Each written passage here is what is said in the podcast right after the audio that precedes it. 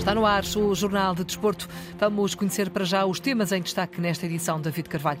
Amanhã jogo grande neste regresso do campeonato Braga-Benfica para ouvir as ideias dos treinadores. Artur Jorge quer apagar a imagem que ficou da goleada sofrida em Alvalade, Roger Schmidt e a incerteza em relação à permanência de Enzo. Treinador do Benfica quer renovações de Otamendi e Grimaldo. Málaga reitera ameaça com queixa na FIFA por Ricardo Horta. Esta noite o Sporting procura a sétima vitória consecutiva perante o último classificado da Liga. Jornada 14 em curso, diretos com com os estádios de Barcelos e da Amoreira, o futebol internacional e o handball. Tudo para ouvir no Jornal de Desporto, que está agora a começar na Antena 1, na RDP Internacional e também na RDP África. A edição é do David Carvalho.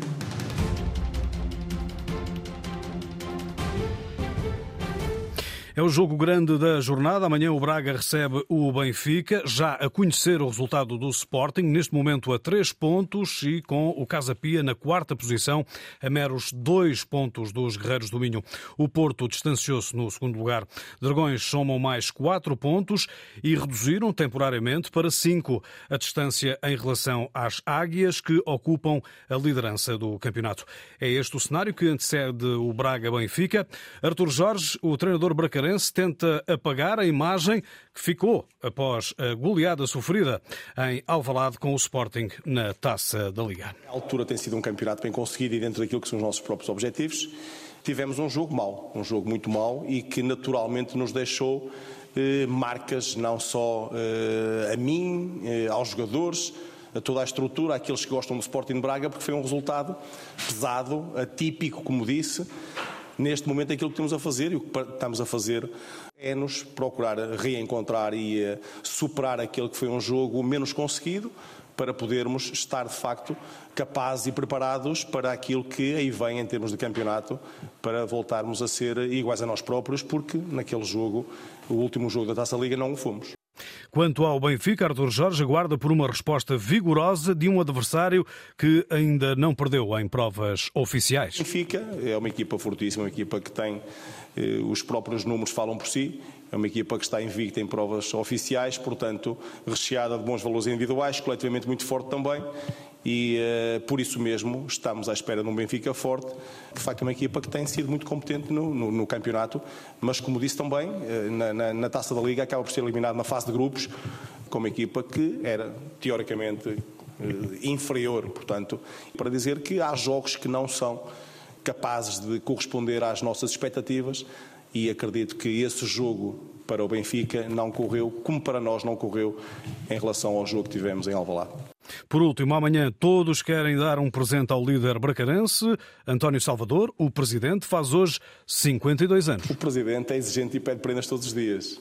Mas claro que nós queremos também eh, nos associar a esta data festiva dele também, para podermos amanhã sermos, eh, pelo menos, competitivos, sempre competentes, de, de nos entregarmos ao jogo com, com paixão, com determinação, para podermos vencer e que seguramente seria para ele, eh, não só para ele, seguramente também, mas para todos nós, mas neste caso em particular, eh, para ele podermos oferecer uma vitória eh, nesta data do seu aniversário.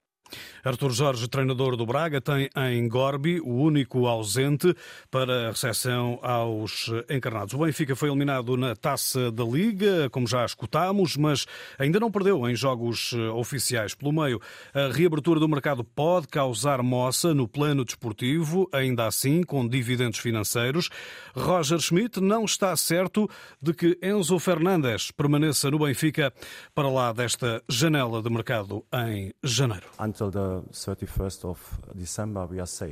Até ao dia 31 de dezembro estamos seguros e com todos os jogadores. Ninguém nos pode comprar os jogadores. Estamos a um dia do jogo com o Braga e é nisso que estou concentrado. Tudo pode acontecer quando a janela de transferências estiver aberta. É sempre assim no futebol, especialmente quando tem jogadores altamente talentosos a jogar muito bem. É sempre um risco. Às vezes perde jogadores, é normal e temos que estar preparados para tudo. Mas para já o foco está no Braga. E seja qual for a decisão de Enzo Fernandes, o treinador do Benfica promete que não vai levar a mal. These young players vocês sabem como é o futebol. Estes jogadores jovens às vezes têm oportunidades, e não só o Enzo, mas todos os jogadores. Faz parte do negócio do futebol. Se eles têm oportunidades, eles têm que tomar as suas decisões. Eu posso dar conselhos e recomendações, mas respeito sempre as decisões dos jogadores, porque eles só têm uma carreira. Se conseguir convencê-los da sua decisão, claro que tento, mas respeito sempre o que eles escolherem. Mas quanto ao propalado regresso à Argentina para a passagem de ano, Schmidt não abre exceções para Enzo ou outro atleta do plantel. To be honest, I know nothing about all the things who are um, para ser honesto, não sei de nada do que aparece nas redes sociais. Não vi nada disso. Somos uma equipa profissional e as regras são para todos. Importante para os jogadores é descansar depois do jogo para estarem prontos para o próximo e não há exceções a isso.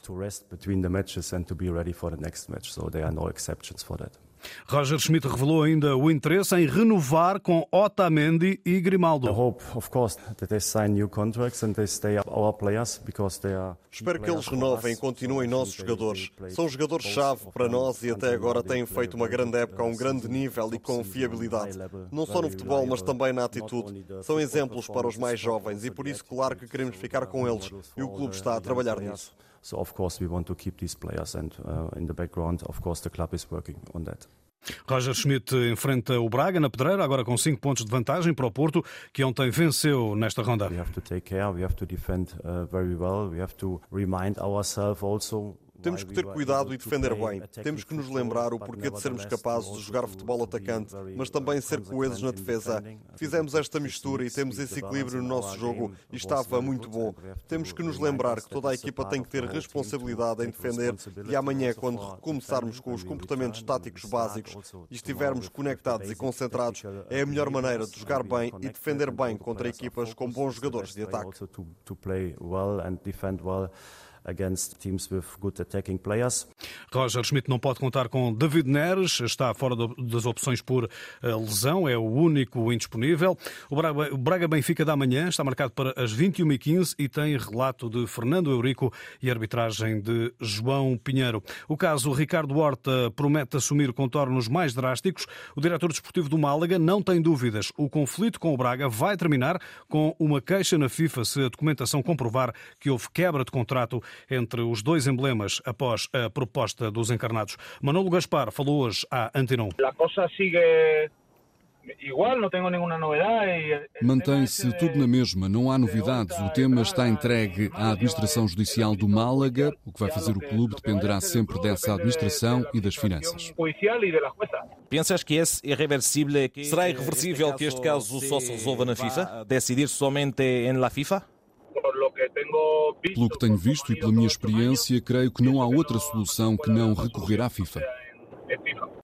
Em causa a notícia da cadena Copa, é, o Málaga tem em mãos a proposta de 17 milhões de euros apresentada pelo Benfica, bem acima dos 5 milhões acordados entre Braga e Espanhóis, um valor a partir do qual os bracarenses seriam obrigados a libertar o Internacional Luso. O Málaga tem direito a 33% no negócio. Logo à noite é a vez do Sporting Passos de Ferreira, na continuidade da jornada 14. Leões recebem o último do campeonato e buscam a sétima vitória consecutiva. Mário Sérgio representou os dois emblemas e na Antena 1 antevê uma carreira auspiciosa da formação de Ruben Amorim neste campeonato. O Sporting e o Ruben Amorim, porque está a fazer um grande trabalho, independentemente deste ano o campeonato não está a correr tão bem, mas a qualidade do Sporting de jogo, os resultados não, não condiziam, não acompanhava as exibições. Agora realmente o Sporting nos últimos jogos está outra vez aquela equipa que quando foi campeã, e mesmo no ano passado, e mesmo este ano houve muitos jogos, como eu disse, foi mesmo só resultado, mas o Sporting que está, está a passar uma boa fase e, e, quase certeza absoluta que o Sporting vai fazer um resto de campeonato muito bom. Já o Passos, último classificado, apresenta um treinador interino em Alvalade, Marco Paiva. Castores têm zero vitórias no campeonato, mas pouco a perder, diz Mário Sérgio, o que pode tornar a vida mais difícil para o Sporting. O Passos, como toda a gente sabe, precisa de pontos, mas eh, normalmente eh, a gente são do mesmo campeonato, mas não se conta muito os pontos com os grandes mas, mas há surpresas, como é evidente. Agora, o Passos, pronto, não tem, é um jogo que se calhar não tem nada a perder, até porque inclusive está o, o treinador interino o, e, e, os jogadores vão para lá e se calhar vão fazer de certeza absoluta o seu melhor e se calhar como não tem nada a perder, se calhar até vão estar mais soltos e, e se tejou realmente o passo de responsabilidade, eh, podemos dizer que se calhar não tem nenhuma. Pode complicar por aí a vida ao Sporting, mas acho que vai ser difícil. Mário Sérgio e o Sporting Passos de Ferreira, encontro agendado para mais logo, 21 e 15. Sotiris, recuperado, entra nas opções de Ruben Amorim. Dário Essugo será titular. Neto, Morita e Bragança estão de fora nos Leões. Castores sem os lesionados. Abbas e Luís Bastos. Arbitra António Nobre relata Nuno Matos aqui na Rádio Pública. Às 5 da tarde começou o Gil Vicente Santa Clara, contacto com o jornalista Nuno Braga, que tem seguido o encontro no estádio Cidade de Barcelos, com o Gil Vicente para já a vencer e uh, o jogo aproxima-se da parte final. Nuno, boa tarde. Ora, boa tarde, estamos nos últimos 10 minutos, numa partida bem molhada e de fraca qualidade. O Gil demonstrou mais eh, competência até ao momento, apesar da uh, felicidade ter sido também uma importante aliada na forma como chegou à vantagem. Recordo que Murilo deu um pontapé no marasmo aos 41 minutos, contando também com a colaboração do central contrário Tassano, que ao tentar a interseção desviou a bola do alcance do guarda-redes Gabriel Batista, ele que brilhou pouco depois numa mancha aos pés de Fran Navarro, que surgiu em posição privilegiada para dilatar distâncias. O avançado espanhol não conseguiu aproveitar essa ocasião para uh, deixar a sua marca no jogo, nem essa, nenhuma outra igualmente flagrante uh, já no segundo tempo e na transformação de uma grande penalidade. Foi assinalada uh, pelo árbitro João Gonçalves, confirmada também por Artur Soares Dias, hoje na função de vídeo-árbitro, num lance no qual Kevin Medina tentou remate e Ítalo cortou com o braço. Chamado à conversão, Navarro acertou no poste e na sequência desse lance, nem o espanhol, nem Vítor Carvalho, nem Kevin Medina conseguiram empurrar para o fundo da baliza o uh, cruzamento de uh, Fujimoto. Esse desperdício fez com que o Santa Clara crescesse no jogo e já ameaçou o empate num pontapé de João Lima de fora da área, ao qual se opôs Kritsyuk com uma intervenção de qualidade, também em dois eh, cruzamentos levantados para a área agilista e que eh, contaram com cortes arriscados de Lucas Cunha, que por pouco não terminaram em eh, autogolo. Nesta altura é jogo, por isso, de desfecho incerto no terreno, já muito pesado por causa da chuva que vai caindo sem parar. Estamos nos últimos sete minutos desta partida. O Gil Vicente vai vencendo pela margem mínima. Gil Vicente 1, Santa Clara 0. Jornalista Nuno Braga a acompanhar as incidências deste encontro. Às 7 eh, teria início o Estoril Boa Vista no estádio António Coimbra da Mota. Eu digo teria eh, porque eh, João Correia, jornalista que vai seguir esta partida, o encontro está atrasado devido a questões técnicas. O início da partida vai ser retardado. É isso mesmo, David Carvalho, boa noite. Para já não há luz no estádio António Coimbra da Mota, uma situação que foi repentina, porque quando cheguei aqui ao campo do Estoril, há cerca de uma hora, a iluminação estava ligada, a música estava a tocar, estava tudo pronto para que os jogadores iniciassem os seus exercícios de aquecimento, exercícios quais estão montados no relevado do António Coimbra da Mota. No entanto, um apagão repentino fez com que tudo isto fosse adiado. Para já ainda não há hora definida para o início deste encontro. Aguarda-se também que chegue à hora marcada, essas 19 horas, como tu referiste, mas aquilo que sabemos é que a situação está a ser resolvida de modo a que o jogo possa decorrer ainda hoje. Junto às portas de entrada deste António Coimbra da Mota vão-se somando algumas filas de pessoas que viriam até aqui para assistir a este encontro. No entanto, já estão para já retidas à entrada do estádio António Coimbra da Mota à espera de ter a decisão de se este Estoril Boa Vista se realiza hoje ou terá que ser adiado para outro dia. Mas volto a repetir, aquilo que nos foi dito é que a situação está a ser resolvida para que o jogo possa eh, acontecer no dia marcado. Para já início retardado do Estoril Boa Vista nesta jornada 14, previsto para as 19 horas, vai atrasar o início dessa partida devido a questões técnicas eh, relacionadas com a falha elétrica eh, no estádio António Coimbra da Mota. Amanhã, além do Braga Benfica abrir o dia na jornada 14 às 17 horas, o Chaves, a meio da classificação, recebe o Famalicão perto da zona de descida. Vítor Campelos, treinador dos Transmontanos, quer reentrar bem no campeonato após duas derrotas e um empate na Taça da Liga. Para um jogo bastante competitivo, até porque o, o Famalicão é uma equipa um, com bons executantes e, e bem orientada. Um, nós, eh, como disse e muito bem, é o último jogo deste ano civil, um ano civil que foi, acho que fazendo um resumo, foi fantástico para nós. À 13 terceira jornada termos 19 pontos, creio que também estamos uh, numa das melhores posições que o Chaves já teve nas suas passagens pela Primeira Liga a esta jornada e por isso um, sabemos que amanhã temos de ter uma grande determinação, uma grande atitude e queremos também, neste regresso ao, ao campeonato, uh, entrar com o pé direito. Nos famalicenses, o técnico João Pedro Sousa elogia o adversário. Vamos encontrar uma equipa muito, muito competente, com excelentes resultados, principalmente nos jogos em casa. Identificamos uh, situações que, de facto, onde o, o Desportivo de Chaves é muito forte, mas acima de tudo temos que ser, temos que ser uma equipa muito forte, uma equipa a dar continuidade uh, ao jogo que fizemos no, no Estoril, para tentarmos, uh, tentarmos uh, chegar a chaves, terminar o jogo e cumprir o objetivo que queremos, que é, é, é ganhar. Nós, no fim do jogo, se não ganharmos, eu claramente vou dizer que, que, que o objetivo não foi cumprido.